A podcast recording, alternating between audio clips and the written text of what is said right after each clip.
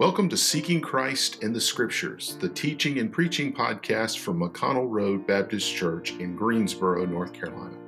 My name is Matthew Tilley, and I'm the pastor of McConnell Road Baptist, and we're glad that you've joined us for this podcast. If you'd like to learn more about the church, please visit us online at mcconnellroadbaptist.org. But the Genesis, uh, Abraham. It's an interesting study when you study Abraham. The events of his life, the travels of his life, the uh, circumstances that he was engaged in, and those things that he were involved in, would be involved in, and his life in totality. It was very interesting how that uh, God used him and he yielded himself to God, and how that Abraham learned that obedience to God was a necessity if you're going to walk with God, if you're going to be blessed of God, and if you're going to be used of God, then there has to be this matter of obedience. That's true for everyone. It doesn't matter who you are or what, where you come from. You've got to be obedient to God to enjoy the blessing of God and then to be used of God in a particular way. I am so thankful that God is willing to use you and me. I'm glad that we can be servants of His in an active way, and we should be, in light of what God has done for each of us. I think about the fact I've been saved a long, long time, and God has never abandoned me, nor has He forsaken me, and because of that, I should yield my life to Him. Abraham did that. Now, Abraham was not perfect by any means. I'm not perfect. If next my wife's little the weather, she's not here tonight, but when we come back, you tell her that I'm almost perfect. Would you do that? She needs to hear that from somebody besides me. I've been telling her for a long time, 50 some years, and she got to where she don't believe much I say. That may be the reason she didn't come tonight. She's tired of hearing me preach. Vanessa said all I preach on is sin, and she don't want to hear me no more. I've noticed that every time I'm here, she's gone. You ever notice that? but Genesis 22, verse 1. And it came to pass after these things that God did tempt Abraham and said unto him, Abraham, and he said, Behold, here I am. And he said, Take now thy son, thine only son Isaac, whom thou lovest, and get thee into the land of Moriah, and offer him there for a burnt offering on one of the mountains which I will tell thee of as you would read this passage, you've read it, I'm not going to continue reading because you're so familiar with it.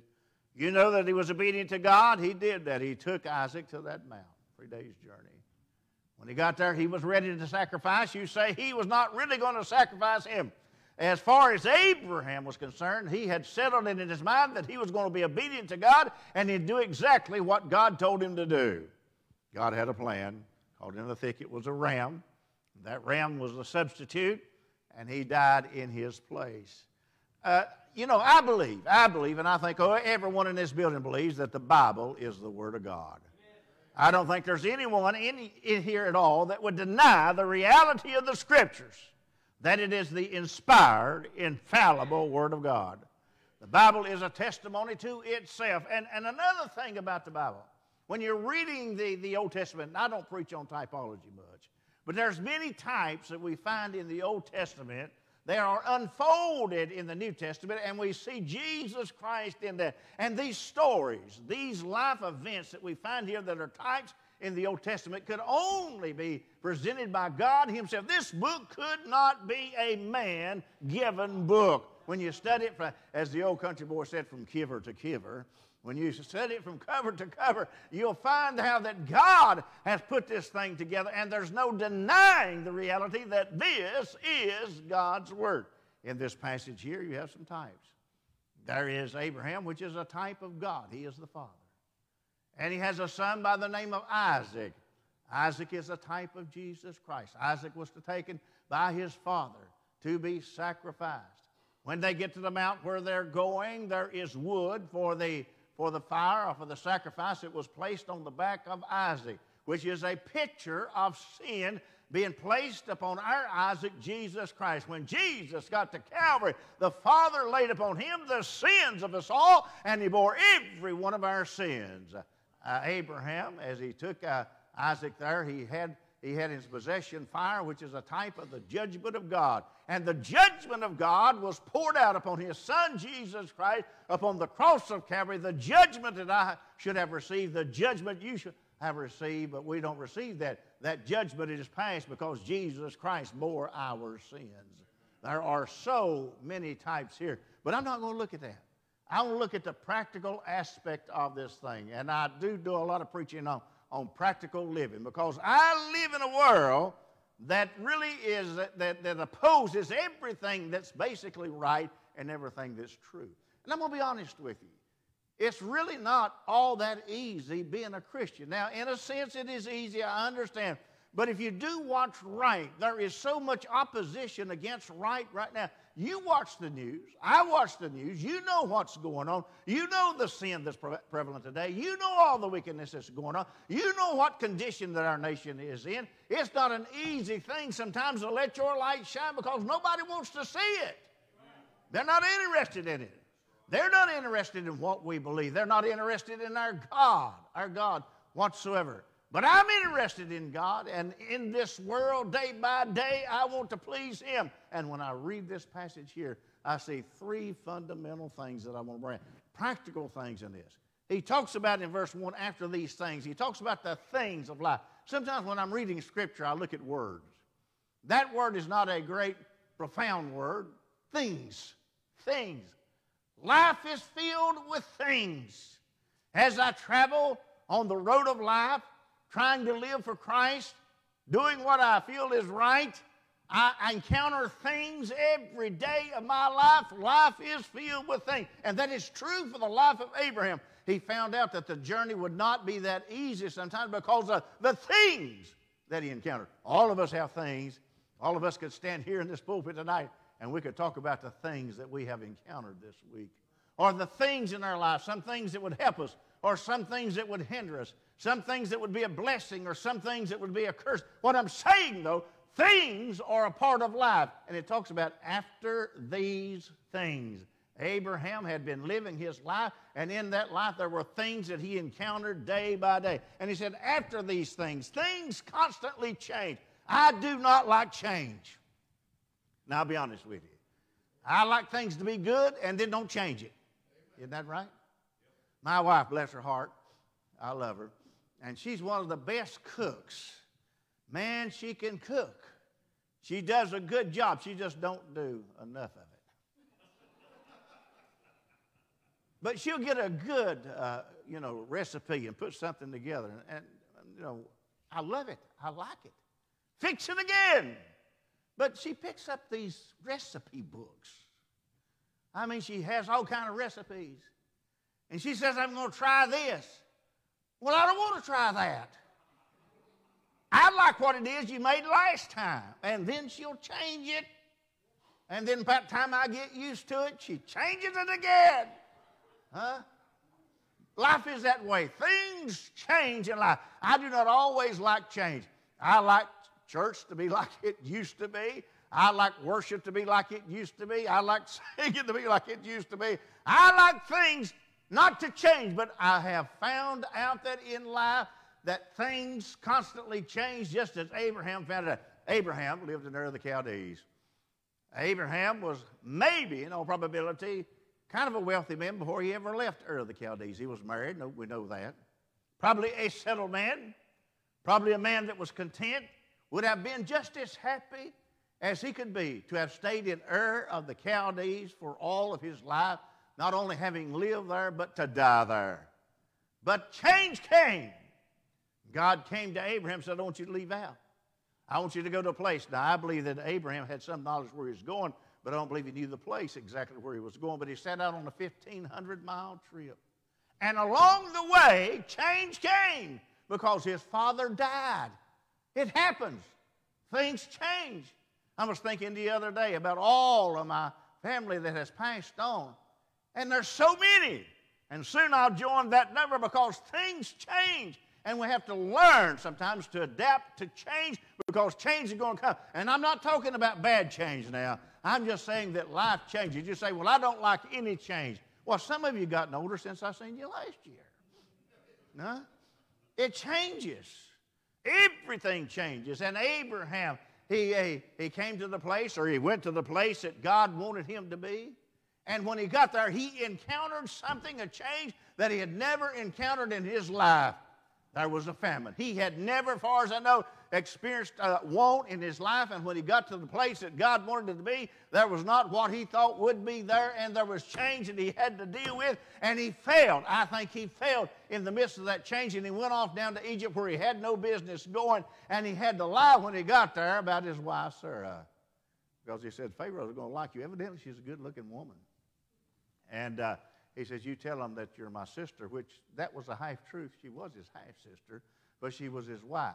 But Abraham, to keep himself from harm in the midst of change, sometimes he was not as totally honest as he should be. And of course, he eventually came back to the land, and a lot of things happened. We could talk about Hagar and Ishmael and all of that, and then the coming of Isaac. What I'm saying to you in this life, there's things You've got to learn to deal with things if you're going to be the Christian you ought to be. But things change, and when things change, sometimes it upsets us. And the best thing we can do is every day of our life, in the midst of all these changes, is be as close to God as we can be. Be in church Amen.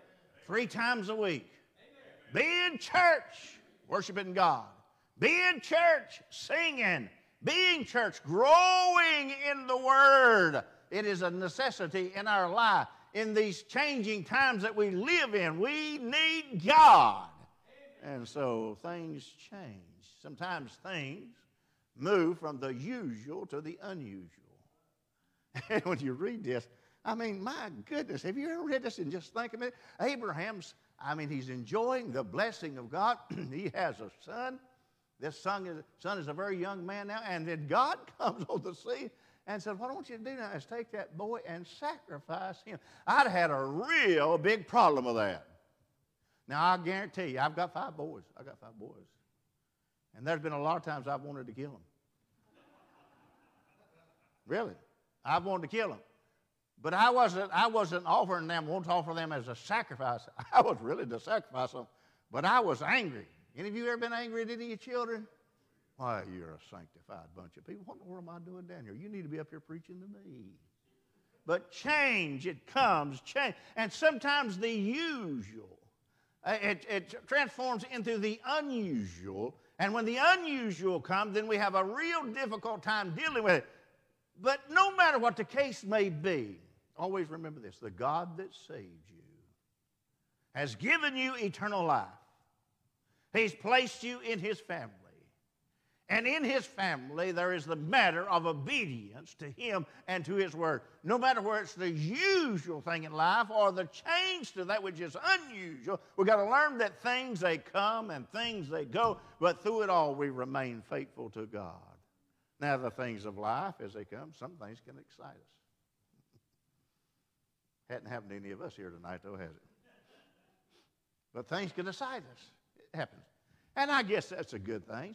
Sometimes things happen that frighten us.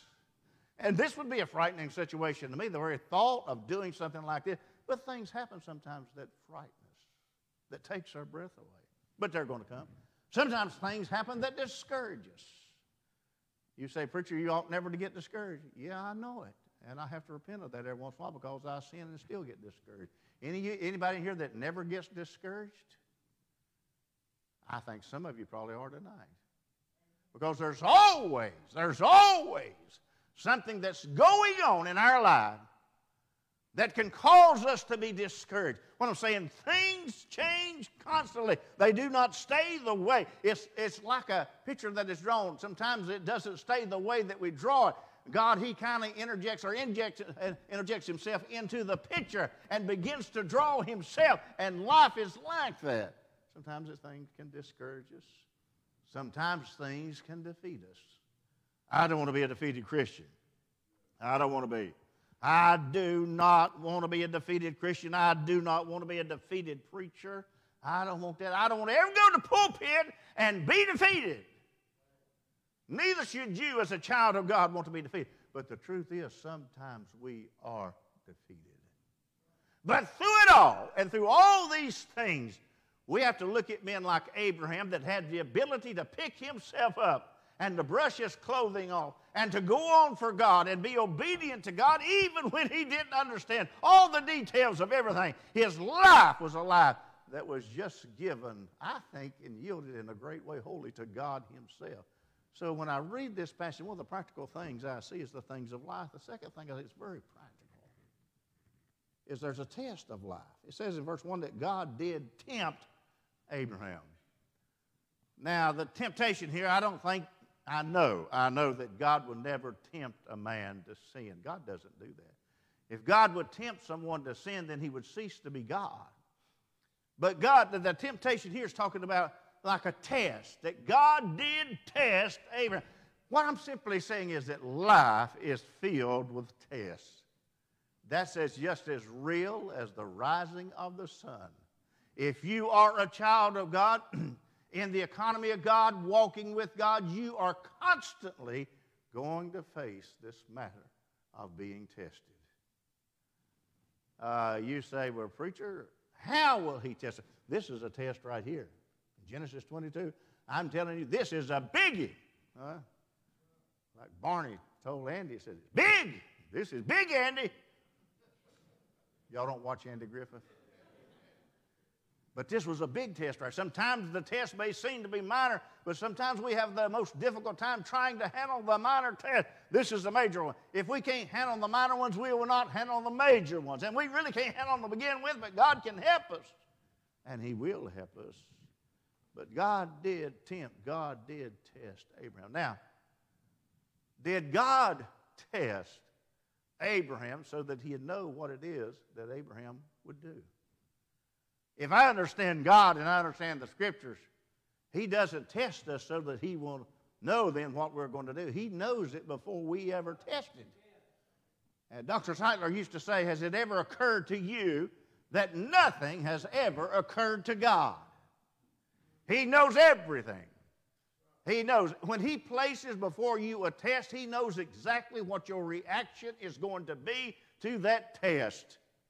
So the test then is not so much to benefit Him as it is to benefit you and me. So when we are testing, we think, well, God, you're not fair. Boy, this is not good. I don't like it. Well, what He's doing, He's working in your life. He is testing you. He is proving you so that you will know yourself. See, I, sometimes I don't know my, my, my level of faith. Sometimes I think more highly of myself than I should be thinking. Have you ever seen this? And I'll tell you one thing right now. I'll tell you what. I don't care what comes or goes. I'm going to stand for God. You ever say that? I'll tell you one thing. I'll tell you right now. I am a child of God, and I'll be standing when everyone else sits down. We're scared to death now. Huh? Churches all over the country closing their doors. Maybe rightfully so, I don't know. It don't take a whole lot to scare us, though, does it? Sometimes we can brag about how bold and how great and how close we are to God and how spiritual we are, and all the time we're lying. So God will put before us or place us in a task so that we will know our condition.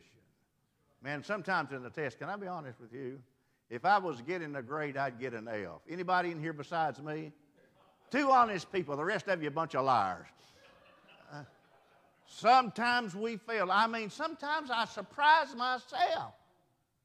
You ever do that? Man, I thought I was doing better than that.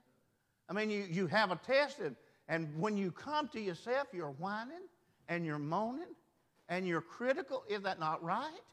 You're blaming everyone for your problems. I learned a long time ago don't take blame for anything if you can blame somebody else. Isn't that the way we think sometimes?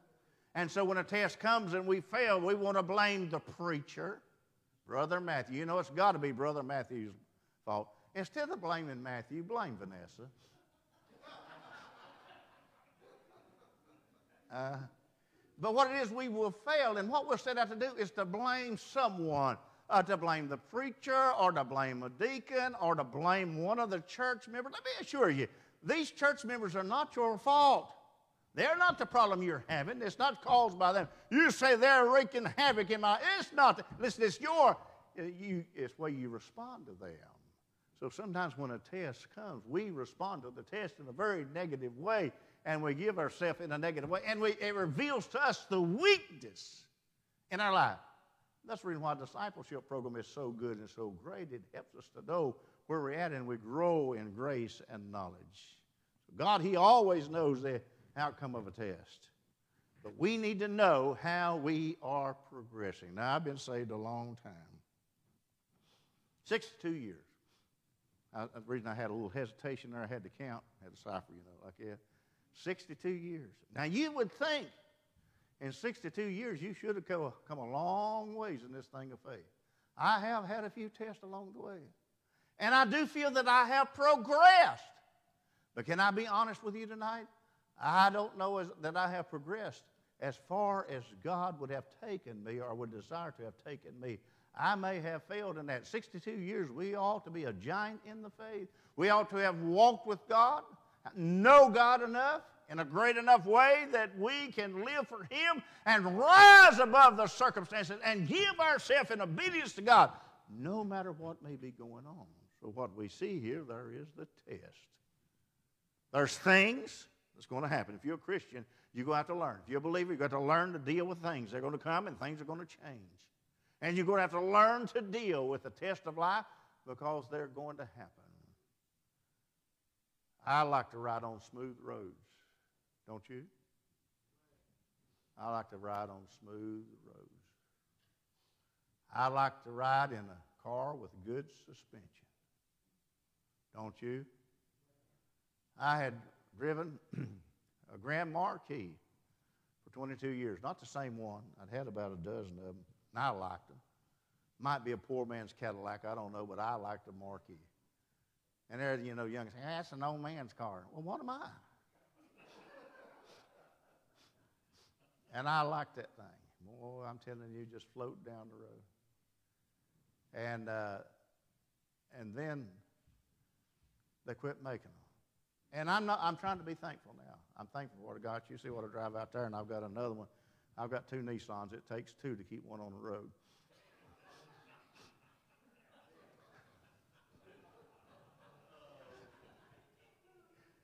but I bought me a new Altima. I got when I bought that thing, I said I want that sports package. I want the 18 wheels on it. Forever, forever went and picked it up, said take and put leather in it. I want leather in it. I'm going to buy this thing. I'm going to leather all the way around. I want leather.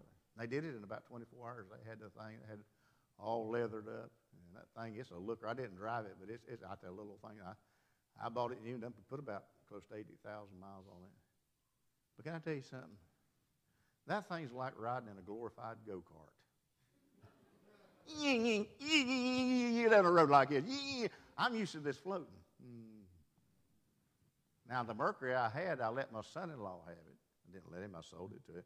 And then he sold it to my other son. And I seen my other son, yes, he's still driving it. And I was envious. But I like a road. I like I don't like bumps in the road. I like smooth sailing. And that's what we like in our Christian experience.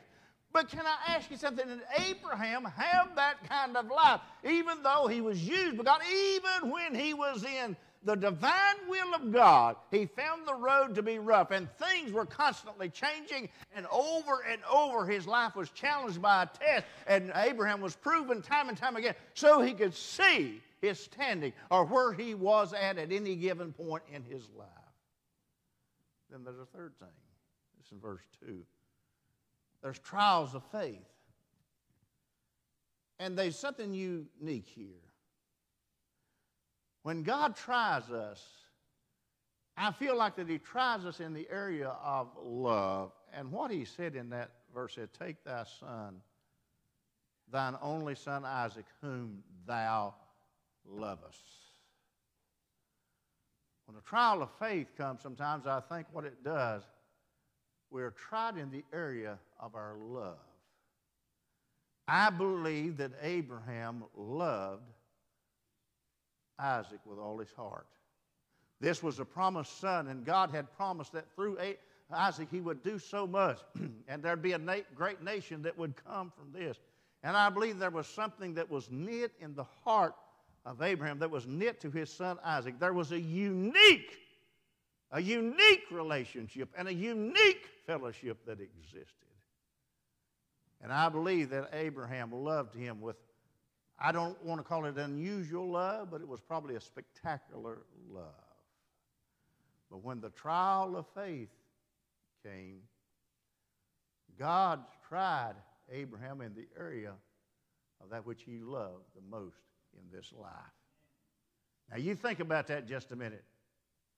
Our love will be tried time and time again. And so, what it is that God was putting Abraham in a position in the form of a trial. And I think so that Abraham could see how he'd respond in the area of things that he loved. See, the bottom line is that you need to love God more than the thing that you love the most in this life. Now, you think about that just a minute. And that is an area that we have failed in in so many. You say, I love my job, but you're not to love it as much as you love God. Say, I love my wife. You better hope you do. But you're not to love her as much as you love God. See, we don't know how to love the things that we ought to love in this life as we should until we learn to love God as we should love Him. And if we love God as we should love Him, then we'll love the other things and they'll find their place where they should be in our life. And so the trial of faith, it comes. It's important to me that I know whether or not I love God as much as I love the other things in my life. And I'll tell you, this would be like a good series for revival meeting because there's so many things that comes between our heart and the heart of God. It doesn't take much, folks. And I don't want to be mean. This is Wednesday night. I want you folks to like me. There's so few left that like me. I don't want to lose you folks. But I believe the church was established by God. Jesus Christ is the head of the church. It don't take much to keep us out, though, does it? Say, preacher, you're not saved by going to church. Well, you're right.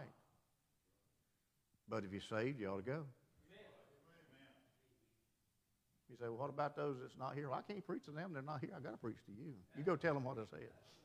Huh? See, so the thing of it is, in the life, there's going to be trials of faith, whether our love will be tried, whether it will be a proven thing in our own life, whether or not we love God more than anything else. Now, did that mean that Abraham quit loving Isaac? No. He still loved him. But he needed to love God more. And he proved himself that that was true. He didn't fail in that test because he was willing to take Isaac and to sacrifice him. You say, well, you know, and I know, and I've preached all this stuff, that, well, uh, Abraham, he knew that God would raise him up. He didn't know that. He would think that maybe. He didn't know that. He didn't know that. He didn't know exactly what would be the outcome. Now, he knew what God had said, and if he had the right kind of faith, maybe he could believe based upon that that Isaac could be raised. But we know what God says, but sometimes we have a trouble even accepting what He says, and we know what the Bible teaches. But His love was tested. See, everything, and I'm going to close, everything we love must pale in our love for God. You remember Jesus talking about discipleship? unless you hate your father and mother. It goes on to list people there. Unless you hate them, you're not worthy to be my disciple. You say, well, my goodness, we ought not to hate anybody. If I understand that correctly, what he's talking about, that we ought to love God so much that our love for others would pale, that would be so distinctly different from that love. We should be overcome with love, overwhelmed with love for God. And it should be noted in a way that others could see it. See, in this life, we're on a journey. I preach Sunday from sunrise to sunset. And I've got to learn as a child of God, as a preacher, that in this life, I got to learn as a father and as a husband that things are going to constantly change, and they have changed. And things one of these days are going to change in a real good way because I'm going to see my Savior. but in the life, things have changed. I, I could not have dreamed that 50 some years ago when I married Brenda Sue, my wife, I didn't, you know, I, I met her in high school. I thought I was Don Juan.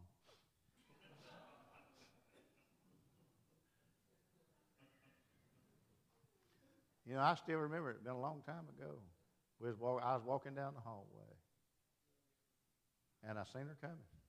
I did. I can still remember it. I don't remember many things, but I remember that. And I seen her coming.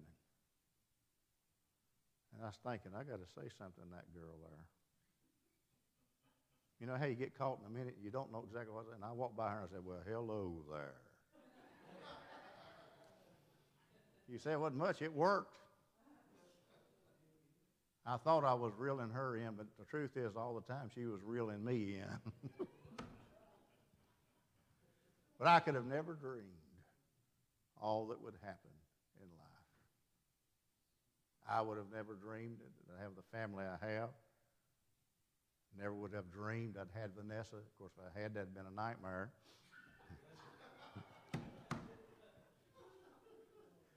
but I never would have dreamed then the four kids they've got, think about that. They're such a blessing.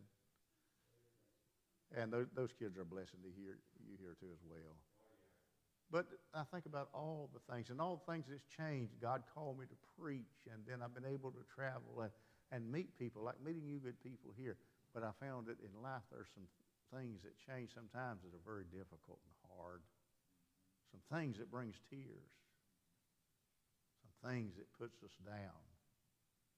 We've got to learn, though, that through these tests, we must not fail. Through these tests, we'll learn.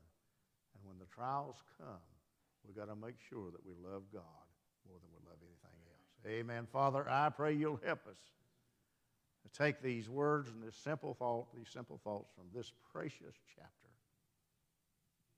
and be able to make application to our life. Bless these, thy children that are here tonight. Lord, we're here gathered as just sinners saved by grace. And we thank you for that grace and salvation. For in Jesus' name we pray. Amen. Amen. Thank you for joining us for Seeking Christ in the Scriptures, the teaching and preaching podcast from McConnell Road Baptist Church in Greensboro, North Carolina.